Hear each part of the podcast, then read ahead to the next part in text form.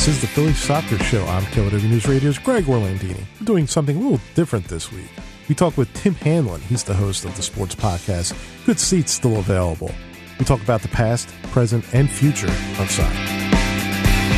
On the line with me, and I just have to say that one of the cool things about doing a podcast, and I think my guest will agree, is it gives you an opportunity to uh, talk to people you, whose work you admire in, in a, in a really cool and fun setting where you can have a nice give and take. And I think this is what's going to happen today. I have uh, Tim Hanlon on with me, and he runs the incredibly addictive Good Seats Still Available podcast, which is, uh, I'm going to let you describe it actually. Tim, uh, greetings and uh, kind of tell us what your podcast is about. Well, I appreciate that, Greg. You're very kind to say that. Um, I've been doing this for about a year and a half, and it's uh, it's basically uh, the show is devoted to what used to be in professional sports, and and the really the impetus is that kind of delve into uh, teams and leagues that are either defunct or uh, were previously incarnated. Uh, I've just been, for whatever reasons, uh, fascinated by uh, those kinds of things. Uh, maybe as a sports fan growing up, perhaps as, a, as an original New York Cosmos fan as a kid back at Giant Stadium back in the day, and just fascinated by the North American Soccer League teams that seemingly came and went, and then ultimately the league itself uh, that kind of stuck with me, and perhaps that was a, a trauma that I never got over. but um, this little podcast is sort of my little way of, I guess, digging back and trying to maybe uh, uh, figure out how to uh, get more psychologically healthy because of all that. Um, and this being you know, my show being a soccer concentrated, let's, let's talk about your, you know, you talk about the Cosmos there, but talk about kind of how you discovered the game and how it's kind of stuck with you and, you know, kind of help you along with this podcast. So I I grew up in the uh, I was a uh, my childhood was mostly that of the in the 1970s and um, you know circa 1974 or so this is uh, I guess I was about eight eight eight years old nine years old or so um, that's when I sort of got uh, uh, exposed to the sport of soccer for the first time. Uh, and you know back in that time uh, while not musty oldie days per se uh, the idea of uh, soccer for kids uh, was relatively uh, sparse. I mean, I think in the northern New Jersey area where I grew up, certainly in the Philadelphia area, and lots of pockets on the East Coast and perhaps a few other places, St. Louis, et cetera. Um, pretty common. Um, and I was lucky and fortunate to be, you know, grow to grow up in one of those areas. But uh, you know, got started playing, and then, you know, I think it was uh, in 1975 when um, my team was receiving uh, some, you know, end of year, end of season awards. I think we had a good year that year. Um, we uh, had uh, two players from this uh, entity called the New York Cosmos uh, come to uh, introduce themselves, sign autographs, pictures, and hand out their awards to us. Um, and I had no idea what the hell that was. I had no idea who, you know, and this was even a couple of weeks before Pele had even been signed. Um, so that was sort of my initial kind of like uh, curiosity stroke, I guess. Uh, and then the Pele thing happened, and then it just became sort of a snowball of awareness, I guess, that there was not only this soccer thing that I could actually participate in and be somewhat good at, but a professional league, uh, soon to be finally in my backyard in northern New Jersey two years later, uh, that was um, bubbling up. And, and hence my love of the Cosmos and uh, the broader North American Soccer League and then just soccer generally. So let's talk about NASL, and uh, I have uh, I think a guy you know a little bit who's there, his resident historian and legal consultant Steve Holroyd. He's a uh, occasional guest on my show, but uh, the the NASL, you know, you, you, you hear people talk about in so, so, many mixed ways that it was exciting and flashy in Hollywood, but also it was a really bright star that burned out pretty quickly. Uh, is, that, is that a pretty good assessment of it? Yeah, I think so. And I, again, my my memories are tinged with um, perhaps the uh, uh, um, disproportionately uh, white hotness of the New York Cosmos, right? Because that was, you know, if the league itself could be described as that, uh, as a white hot comet that sort of came and went quickly, the Cosmos were probably the, you know, the microcosm of that, if you will. Um, you know, I I think though that belies a bit of uh, of the history. And frankly, we've gotten into some of this on the podcast uh, with people like Clive Toye and um, um, Bobby Moffat of the uh, old Dallas Tornado, and uh, you know, lots of interesting stories, sort of of the you know the years that sort of led up to what the Cosmos and uh, its ilk sort of brought in about the mid to late 1970s, right? Because prior, a pretty torturous history, right? 1967, mm-hmm. you had mm-hmm. two professional leagues uh, when there were none the year before. Uh, that begot the uh, NASL as a combined entity in 1968. And you know, as as Clive Toye uh, uh, deeply went to in our our, uh, our conversation with him, you know, the thing was on life support. Like circa 1971, it was already down to five teams, right? So the fact that it it, it was able to, you know, crater and then rebuild itself in a relatively short order to get to the point where in 77, 78, you know, you're getting sellout crowds at Giant Stadium, almost 80,000 people. Uh, it was just, you know, an amazing story. And then, you know, it, a couple of years later, it was, you know, pretty much gone by 1984. So uh, to me, that's always been fascinating. I think the league actually um, was underrated, I think, in terms of the quality. I think the talent was uh, quite uh, substantial. I think that the season was relatively short and uh, truncated because we still had uh, players trying to play in Europe and, and play, you know, uh, a couple of extra months during the summer in the United States. Um, but I, look, I, you know, and I, I, I know this is a bit of a hagiography of, of my remembrances of the Cosmos, but I don't think it's, uh, uh, I don't think I'm stretching here to say that uh, the Cosmos were probably the best team for a good two or three years at least in the world at that time, 77, 78, 79. Um, and maybe the uh, the uh, archetype for uh, what the you know today's super clubs look like in Europe. Yeah, because you had Pele, you had Beckenbauer, you had all these big names of guys that could still, you know, kind of get out there and play, and they were all con- kind of concentrated on that Cosmos team at the time.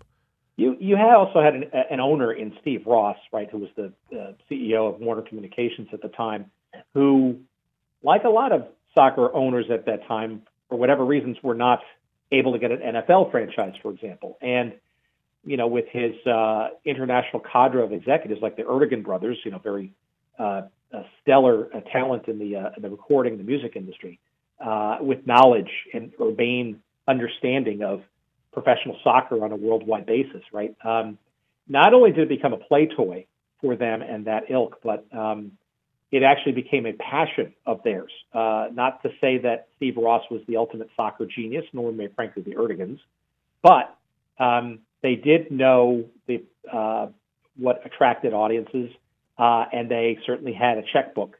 And they didn't really. I think they were really, you know, um, understanding that the New York metropolitan area uh, could support uh, and was full of people who could understand high quality soccer. And um, you know what? For a couple of years there, they were absolutely correct. Uh, the business model ultimately not sustainable, but boy, oh boy, what a time! So let's let's move on down the New Jersey Turnpike to uh, you know my neck of the woods here in the Philadelphia area. What was uh, Philadelphia's place in NASL in, the, in that time period? Yeah, well, as uh, as I'm sure a bunch of your audience sort of knows and remembers, right? The Philadelphia um, Spartans were actually part of the original uh, two leagues that became the NASL uh, in 1968. Um, the Atoms uh, sort of came about in 73 and uh, in their first ever season, um, coached by Al Miller, another one of our guests on the show. Uh, I forgot what episode, so I apologize. Um, you know, uh, basically per- performed a miracle by winning their uh, their first ever season, winning the NSL championship in Dallas uh, when they were uh, heavily favored not to do so. Um, and the Atoms had a very interesting sort of history. Uh, I think, frankly, um, if you look back, and again, I'm not from the Philly area, but uh, I think those who have been there long enough will recognize that I think the Atoms were really uh, a seminal uh, time in Philadelphia soccer history. Obviously, very rich prior, certainly the ASL, et cetera, lots of uh, ethnic teams in particular too. But the Atoms, I think, really, um, you know, were kind of one of the, if not the real first success stories in the NASL. 73 and 74, I mean, they were getting some very decent crowds in the vet, uh, as well as performing well on the field. Now, 76, it kind of fell apart, different ownership, another thing. And then, you know, so I under under credited, I think, the Atoms. but um, then later, then comes the 78 uh, season plus of uh, the Philadelphia Fury, which was a a very interesting and almost uh, uh, completely different experience. Um, and we get into a little bit of that with some of our conversations on our show. Um, you know, perhaps the Fury, uh, a good example, uh, a good uh, um, uh, idea, frankly, of how uh, what went wrong with the NASL. Uh, a really quintessential example of owners who kind of didn't really understand soccer. They weren't necessarily actively involved. Uh, came from other worlds like the music industry and, and concert promotion, uh, and um, you know uh, maybe didn't weren't as attentive to the product on the field, uh, nor uh, getting as many people as they could in the stands. Um, but I bite my tongue. And then the last thing I'll throw out there, the last thing I'll throw out there is, is, is Philadelphia has uh, also an underrated uh, uh, uh, part in history in the indoor game, which I think is uh, woefully underrepresented in uh, in the Soccer Hall of Fame, and, and frankly needs to be. Mm-hmm. Um, and if you remember, right, the Atoms uh, really were the first ever indoor game on any level back in '74. Um, and it uh, actually was the beginnings of the idea of what ultimately became the MISL in 1978 with Ed Tepper and Earl Foreman uh, in the spectrum. So Philadelphia very much, uh, I think you can trace direct lineage to uh, the birth of modern indoor soccer uh, that took over in the late 70s and early 80s. Right, and you fast forward and you had the Kicks who were kind of, it was kind of the last gasp of that phase of the indoor game before MLS really took over and the outdoor game started getting traction again. But you had the Kicks, Absolutely. who were a perennial, one of perennially one of the stronger teams in that in that of that time too.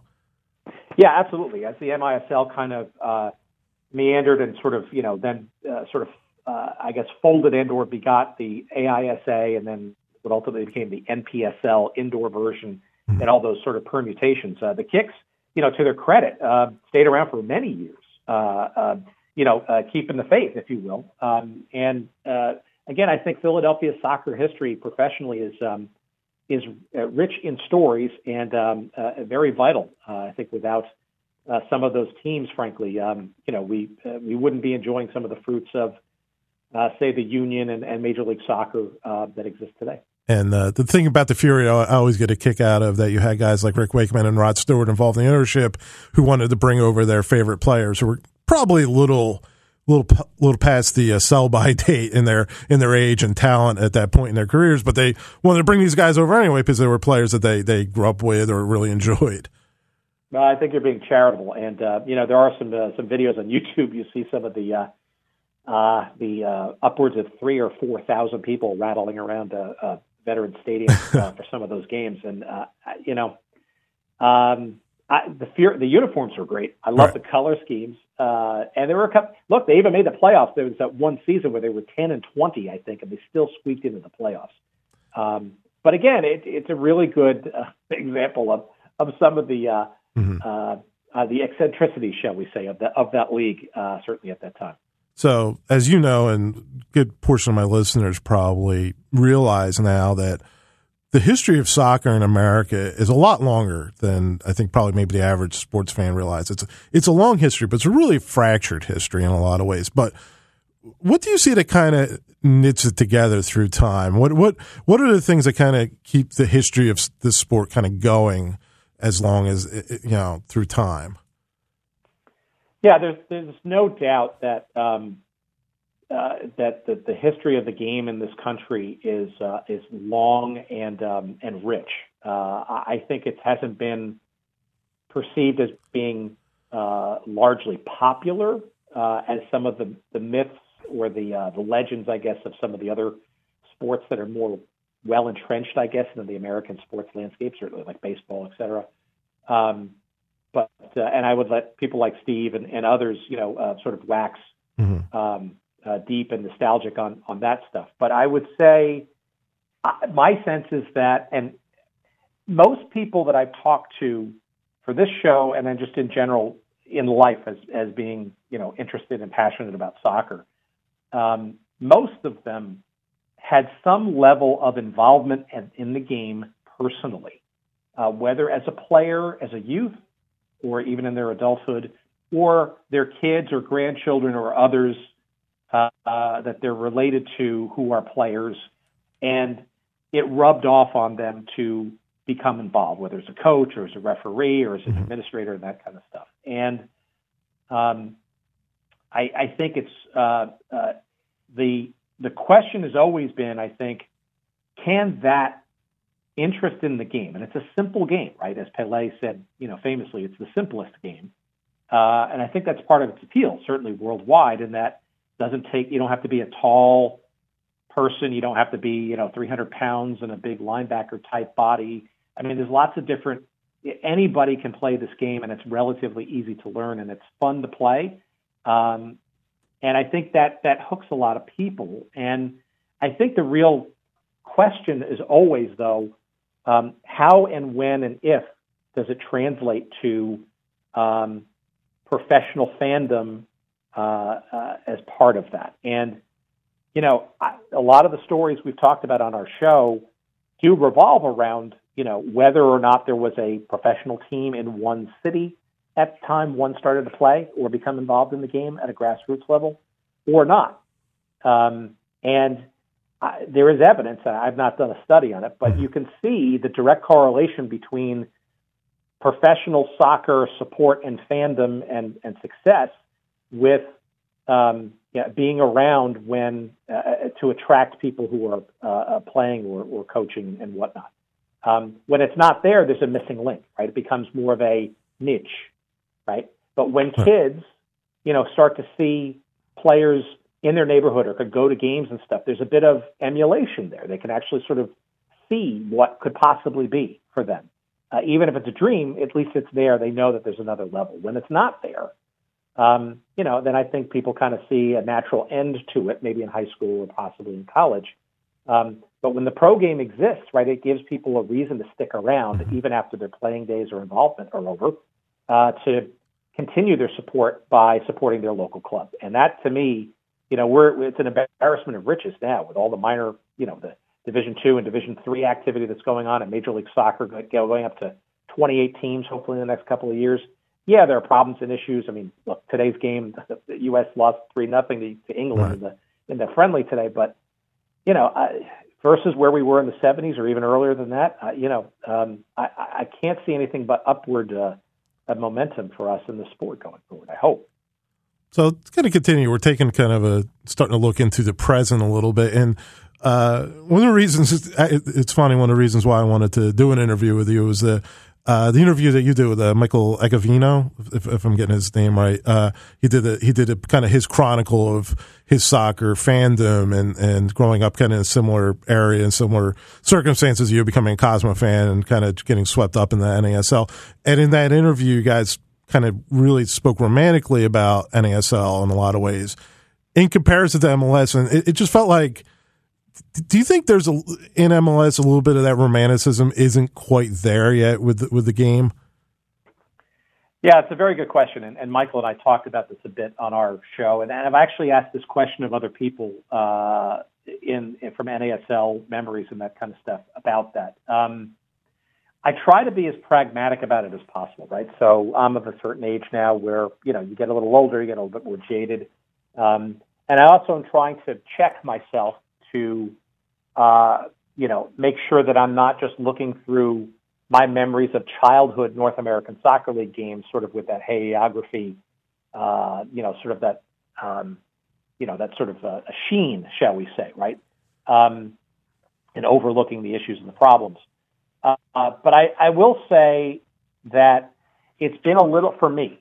Okay, it's been a little harder to um, uh, grasp and get passionate about uh, the MLS game. Um, uh, it's not the play. I think some of the play has been tremendous and exciting. Um, and I, you know, I was a season ticket holder number 17 for the Chicago Fire when they were announced in '97. Um, but I'll be honest, I haven't gone to a Fire game in about three, four years. Uh, some of that is because of the distance from my home to the to the uh, to Toyota Park. Uh, trek for me.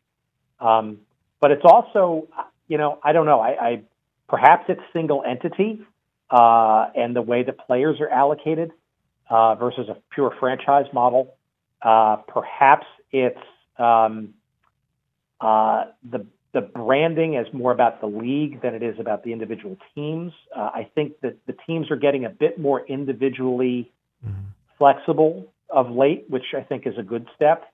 Um, I personally was a bit put off by the what I still think exists today is sort of a bit of a uh, benign, uh, uh, uh I want to say ignorance, but a benign sort of um, blind spot, I guess, of recognizing uh, or, or tipping one's cap to the heritage of the sport before Major League Soccer came along, right? So the fact that the Timbers and the Sounders and the Whitecaps and the Earthquakes, I mean, the fact that those, those names have come back, um, I'm heartened by that, and I think it really it takes the teams themselves to kind of dig deep into their history and remember that. I'm not so sure, I'm not so sure the MLS brass kind of you know welcomes that mm-hmm. warmly. Uh, and I also think that's sort of playing out a little bit in some of the, you know, in the National Soccer Hall of Fame and stuff too. I, look, I'm not saying that you know we we need to sort of rally around the flag and, and remember every single thing and all that. I, and I can understand where MLS doesn't want to necessarily remember some of the not so great days of the NASL, especially its collapse, right? But you know, as I've said on many of these these shows, especially with some of the uh, the direct participants in that old in the old league, you know, without their act, without their actions, without their passion, without their belief, especially when the league was down to five teams, right? Um, you don't have an MLS. You don't have a lot of this stuff, mm-hmm. um, and that's I think that's all I would sort of suggest is, you know, why not embrace or at least more officially recognize uh, that which came before? I'm not saying have a Philadelphia Fury uh, parade at the next Union game, but I mean, you know, I, why not? You can have some fun with it. I mean, just dress, you know, ha, take to have one uniform for one game. You know, reflect the Fury colors. You know, and you could have a reunion of some of the players, and it's just seeds, right? It was only a three year thing, but those are seeds of, you know, and and there was a whole bunch of Union fans that you know I'm sure have some memories of the Fury and welcome the fact that there's actually a real team that almost you know uh, went uh, to the next level in the playoffs this year. And it's it's interesting what you say, and I, and you know it makes sense now that I think about it that that the league brands the league over the teams, but I think you're starting to see organically, like with Atlanta United and LAFC now, and just just organically they're busting out of that but they're, they're just really really planting their flag in the league, and it's tough to ignore some of the some of the things that are happening with these teams. No, I, I and I think it's great. I, I think though the next step will be, and this will be a crucial step, is how and when a Major League Soccer can uh, step off the uh, the gas, the artificial gas, mm-hmm. if you will, of single entity and uh, allow some of the teams to kind of, you know, be a little bit more autonomous uh, in their. And look, I, we've explored this issue too: the idea of franchise model versus single entity. Uh, it, it, it's a it's as old as as the idea of professional leagues, all the way back to baseball's start in the late 1800s. Um, and it's a, bit, a debate, right? And I I would argue back in 1996, coming off of the World Cup and trying to get a league, professional league, up and running after the demise of what was the NASL about a decade prior. Absolutely, the idea of single entity was a very wise and judicious approach. But it's now 2018, right? And there is, you know, it, on many, many levels, this is a very successful league, and, and full credit to Garber and friends for, for doing so, no doubt. But I, I do think that the next step is probably existential in do we, you know, is single entity the way to go going forward, or could we start to modify it a bit? Because you know, if we're going to get, if we're going to tackle the elephant in the room, right, which is MLS quality versus other leagues around the world, right? You know, it's always there. The Euro snobs always there, right? And nobody, and nobody's going to give ML those types of folks never going to give MLS the credit it's due and where it's come from. Um, it probably has to be more open market, I guess, to be competitive for some of the supposed best talent in the world. Um, I just think it's inevitable that MLS is going to have to figure out how it, hopefully judiciously, segues from pure single entity into more of a franchise autonomous model. Um, I think then is probably when you'll see the quality and you know, things even go to another level where, you know, it could kind of, uh, you know, not be, um, uh, you know, uh, still looked upon as, as a niche, if you will, but maybe even take it to the next level in terms of its popularity. That's my crack analysis. Excellent. Um, let's let's shift back and uh, talk about your program a little bit, uh, especially when it pertains to soccer. Doing your interviews and doing the show, what uh, what are some of the biggest surprises you've come across uh, throughout doing your program? So I, I'll be honest. I think the soccer ones are the uh, the ones that are um, most directly interesting to me because it's the one that that kind of spurred my passion in the first place, as I said earlier. Um, I think I'm probably most surprised generally by um, uh, the, uh, I guess, the direct uh, impact and stories that, that people sort of share and their passion that comes through for the game, right? So we talked to, um, you know, Kyle Rote Jr. and uh, and Bobby Moffat and uh, uh, Rick Davis, um, you know, some great players of yore, um, and you really get into uh, some of their personal stories and and and you know these are people that you know were scratching out a living, you know, with all due respect, uh, you know, in times when soccer and its success was not guaranteed in this country, fledgling, if you will. Uh, I mean, you talk to Bobby Moffat. I mean, he's talking about how the players, uh, you know, would basically be working odd jobs in the off season. Um, you know, uh, painting lines on on you know prep school soccer fields, or you know, he talks about uh, uh, setting up the chicken wire uh, at uh, uh, Paul Child. I'm sorry, Paul Childs with the San Jose Earthquakes. He's talking about setting up chicken wire in the the Cow Palace so that they could play indoor soccer uh, in the NASL tournament there in '74. Um, you know, and the, but the, why? I mean, going out into the communities, uh, you know, kicking the balls around with kids and you know trying to you know literally stumping to get you know people to come to games and stuff. Right? I mean, these, you know, in some respects they didn't have to do this kind of stuff, I guess, but they kind of did, right? Because the Ron Newmans of the world. I mean, these are people who just bent over backwards, and and, and you hear that in all their remembrances, and and to a person, to a person, they all sort of they all say to me I would do it again in a heartbeat, right? And they feel so proud of what they're able to have laid foundation for. And then when they see things like Major League Soccer, uh, and frankly, I think this is a place where some credit is overdue for some of these folks who, you know, with no guarantee of any kind of success. Look at Phil Woosnam. I mean, without Phil Woosnam, you know, the North American Soccer League would have died in 1971, and we wouldn't have had the second sort of spurt of it. Um, and and that's that to me is really amazing. I, there is one story I'll uh, I will say that it was hugely surprising to me, and this was our interview with Rick Davis. Um, as many people remember him as Ricky Davis, right? The New York Cosmos. He was kind of one of the first uh, American soccer phenoms, uh, playing on the stars star-studded team known as the Cosmos. And we got into a little bit of a conversation. I want to get to a deeper one with some other folks uh, about this uh, team in 1983 uh, in the NASL called Team America which some of your audience may remember as sort of this uh, Washington D.C. based franchise that was, um, I guess, a good idea on paper, where it was designed to be sort of a U.S. native, American native all star team that would essentially be the U.S. national team and would uh, hopefully better prepare the United States for um, qualification and then hopefully play in the 1986 World Cup.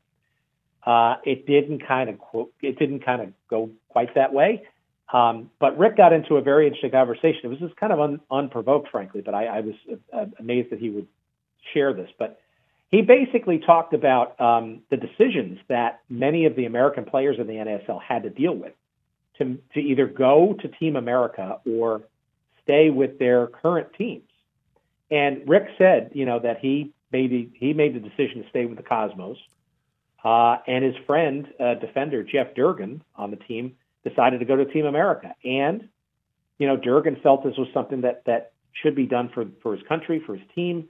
And, and he really didn't appreciate the fact that Rick would stay back with the Cosmos and sort of earn the easy paycheck. And but then you know Rick would Rick said, you know, this is I'm playing with the best in the world, and uh, I can't imagine how I would get better by playing with you know uh, the American uh, team in the NSL when I can be playing and learning from you know the masters at in the Cosmos organization. And and and Rick said really at the in the middle of our show he said I lost a friendship with Jeff Durgan. I haven't talked to him since that time since 1983 uh, wow. um, so I, I guess what that gets at is that the passion of the game and people's belief sets around it are very real. And um, you know it's it's, uh, it's it's great to hear some of these stories remember some of them and uh, and delve into it because I don't think they're uh, they're explored enough. And if we can do that a little bit of that with this podcast, well, uh, maybe I've done my job. I guess.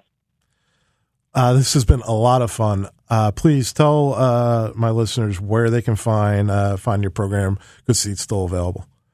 Oh, thanks, Greg. I appreciate it. It's it's the, the, again, it's called Good Seats Still Available. you can go to their web our website. It's goodseatsstillavailable.com. Pretty easy to remember. Just watch your S's and your spelling. Uh, and it's available literally wherever podcasts are found. So just uh, point your podcatcher to uh, to the Good Seats uh, available feed, and uh, we've got a lot of great sponsors and a ton of great stories coming up, soccer and otherwise. You know, World Football League and uh, you know all the teams and leagues from other league um, sports and stuff. But soccer, as as your audience now knows, is is my first love and passion, and uh, plenty more of those stories to come for sure. And like I said, the the program, if you're a guy like me who loves sports, but not only loves sports, but you know, is bit of a history buff and loves the history of sports. And I, you know, I would, I found myself listening with rapt attention to your programs about the Canadian Football League, a league I know very little about, but just again, because I think we do this kind of thing because we're attracted to stories, just some fascinating and hilarious stories involving not only, you know, the Canadian Football League, but some of the, you know the soccer stuff that you've done and stuff with WHA and uh, like you said you, are kind of unearthing these stories that may otherwise you know not see the light of day a lot of times. Well, yeah, I appreciate that, and uh, you know I, the good news is there's plenty of these stories uh, out there, uh, and um, uh, and there's no shortage of leagues and teams that are are still being made. Right, we've got two professional uh, football leagues that are, are going to launch in the next two years now. The XFL is returning, and this thing called the Alliance of American mm-hmm. Football. So you know, uh, as uh, every day there's something new in the world of sports. So, uh, in many respects, I think I've got an evergreen topic here. So, um, I appreciate your listening, and I'm sorry to to di- divert you from other activities, but I uh, I appreciate your having me, and I'd love to have uh, some more listeners, and we welcome uh, all of their comments and maybe suggestions too. All right, excellent, Tim. I want to thank you very much for joining me and taking taking some time out. This was great, great talk. Greg, totally my pleasure. Thank you. Thank you. Take care. Bye bye.